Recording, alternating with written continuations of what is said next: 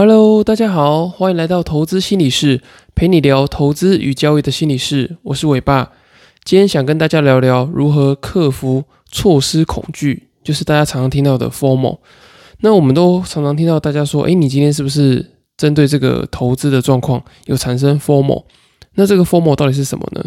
那根据这个《错失恐惧》这本书的作者 Patrick McGinnis。他有创造这个 “formal” 这个字，那其实他 “formal” 本来的意思呢，就是 “fear of missing out”，就是你害怕去错过这个东西。那他说呢，他当时会想到这个字呢，主要是他当时在大学生活的时候啊，他发现说，哎，好像自己没有去利用到周遭的一些社交啊，或是学术的活动来达到一些目的，会觉得说，好像有一种呃错过什么的这种恐惧感。然后，因为他一直忙着不让自己错过这些活动，然后就感觉到说，哎，这些事情、这些活动好像不是他人生中这个优先顺序里面比较前面的事情。可是他却因为大家都在做，然后他就跟着去做，所以他就想到这个 “fear of missing out”，也就是 “formal” 这个词。那这个词呢，其实大家可以关注在 “fear” 这个字，就是恐惧，因为你。害怕、恐惧，没有参与到大家都在做的活动，然后你可能也恐惧说害怕被别人排除在外，然后在投资跟交易的角度来讲的话呢，你可能会特别的害怕说哦，别人赚的比你多，然后你赚的比别人还要少，这样，那因为担心没有跟别人一样，所以你就会觉得说会失去这个安全感呐，然后对事情的控制感等等的，然后你会有有一种这种不去作为的焦虑。那就像我们之前在第二十二集的时候提到，就是不交易与放弃交易的差别在哪里？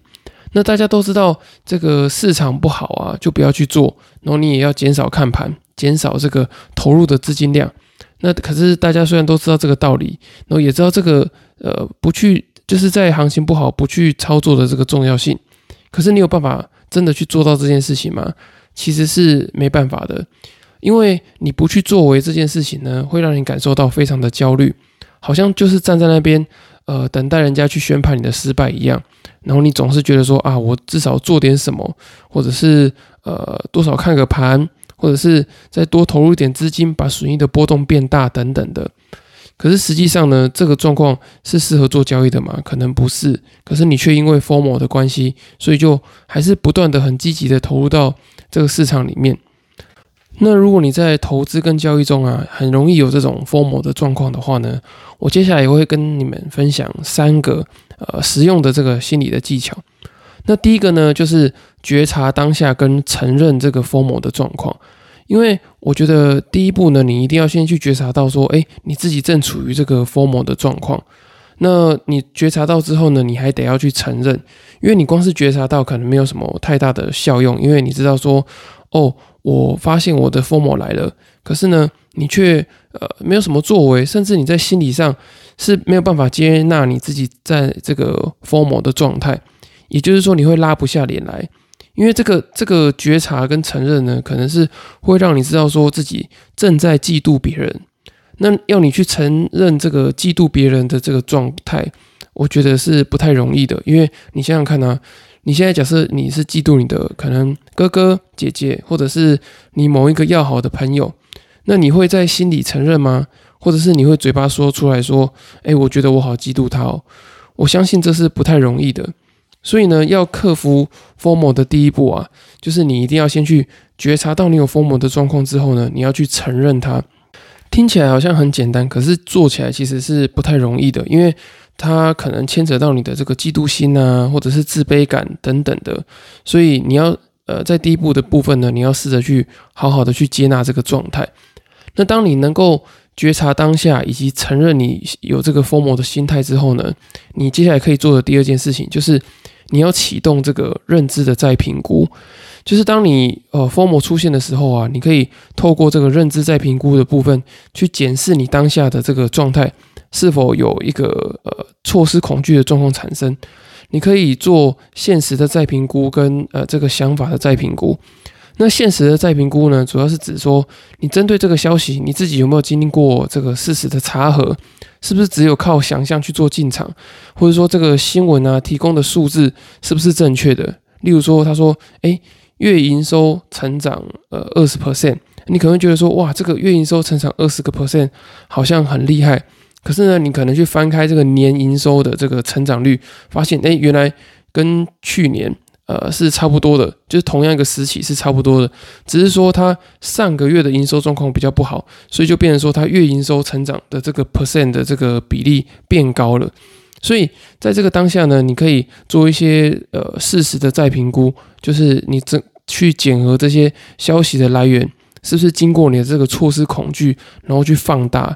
那第二个呢，就是你在认知跟想法上，你也可以做一个再评估，就是你要去检核到你这个进场的这个心理因素是什么？你是到底是基于自己交易原则跟研究去做进场，还是因为呢你想要赚的比这个朋友还要多，或是当行情呃比较好的时候，你不想要错过，不想要别的，就变成说。大家都赚了好多钱，可是你自己却赚不够，可能会诱发你的自卑感啊，或者是嫉妒心态等等的。所以在这个觉察的当下呢，你可以再一次的去评估你自己的心态是什么，然后去列出来说：，诶，我是基于什么样的认知跟什么样的假设去做进场。那当你启动这个认知再评估之后呢，你就会比较容易用一个比较客观或是比较周延的角度去做你的投资与交易的决策。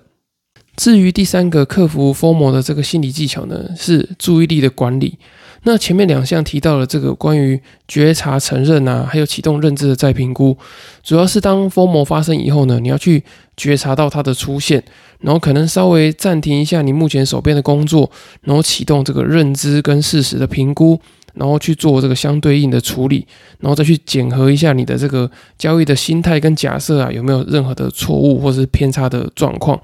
可是这个注意力的管理呢，我觉得主要是一个主动的初级，你要去管理你的注意力，然后去控制你注意力的方向，不要被这个杂讯啊，或者是其他一些容易让你疯魔的消息做干扰。